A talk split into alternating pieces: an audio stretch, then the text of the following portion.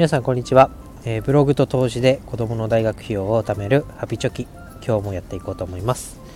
えーこのラジオでは、え現在子育てをしているけど、まあ、将来のお金について、まあ、貯金しなきゃとかどうやって貯めたらいいの？っていう思っている方に向けて、え一緒にハッピーな貯金で明るい未来を作っていこうというラジオになります。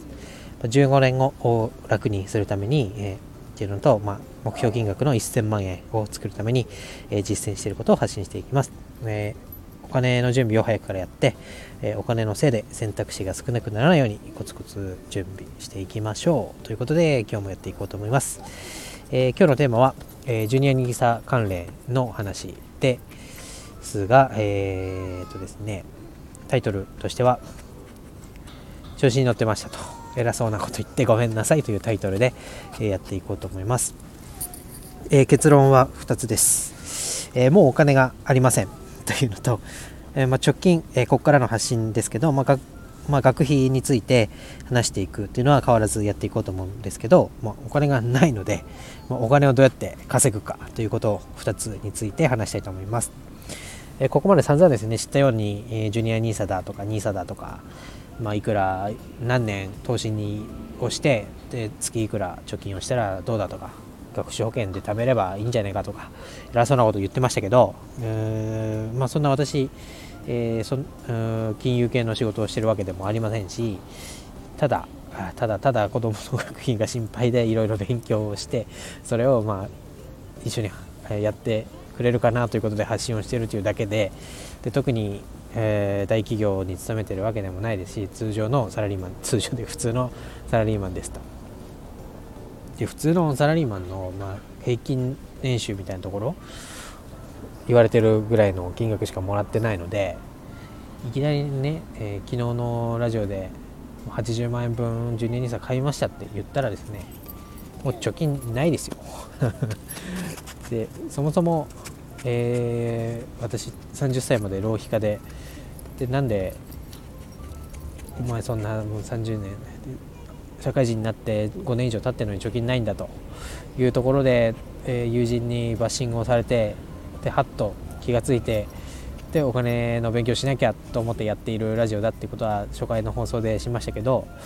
本当に貯金がゼロのとこから始めてますからこの80万っていうのもこうやっと貯まったお金をほとんど全部もう投資に突っ込んだわけです。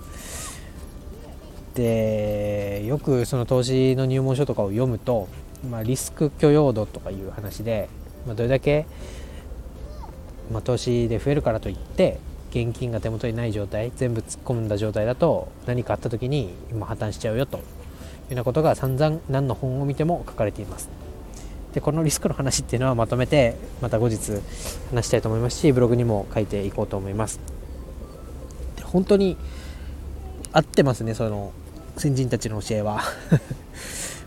今何か起こっても私何にも機能しません。ま今ね12月ということでボーナスが出る予定があるので、まあ、それを当てにするぐらいしかないんですけど、まあ、奥さんに何かあったら助けてもらおうと思いますけどいや本当にやめた方がいいと思いますしまあけどそうは言っても奥さん働いてますからそのお金があるっていうのとあとはまあ15年後を楽にするっていうのでやってますのでどっかでリスクは取らなきゃいけないなという いいように解釈してやっています。はい、で、えー直近の放送ですけど、まあ、引き続き、えー学費について発信をするというのプラスですねお金がないので裏テーマとしてはどうやってまあ入金力を増やしていくかが、まあ、今課題になってきます。まあ、今年の非課税枠ジュニア NISA の非課税枠80万を使い切ろうということでボンと入れたという話は昨日しましたけど、えまあ、20あ2023年までこの制度は続くわけです。そうすると、え来年の22年度で再来年最終年度23年度と2年間あって子供2人分なのでもう80万たす80万で1年間で160万非課税枠があると。かける2年分で320万まではいけるということですけど、えーまあ、私一人の平均年収のサラリーでこの満額全部使い切れるのかという裏テーマでここからやっていこうかなと思います。まあ、んと家庭の話になりますけど私は私奥さん奥さんでいろいろ楽器についてはやっててそこは効率はあんま良くないと思うんですけどまあ貯金ない状態で知ってて結婚してますから、まあ、蓋を開けていざ大学でお金が必要になったっていう時にあいいよ使っていくらでも使えなというかっこいいことを言いたいがためにやっているというところも今初めて言いましたけどやってますんで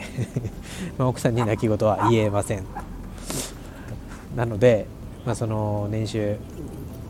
350万円400万だあたりの人間がですね年間で160万円投資に使い、え、かつ光熱費やら家賃やらを払っていくというのでキツキツの生活を強いられることはもう目に見えております。その中でも頑張って貯金をする。プラス、まあ、サラリーマンの、まあ、会社からの給料だけではおそらく生活が成り立たなくなることが予想されますので、え他の集金入金口まあ、ブログもそうですけど未だ収益出てませんのでそっちに注力をする。プラス、まあえー、何か例えばなんだろうな最近もうブログの方で紹介しましたけど LINE 証券を、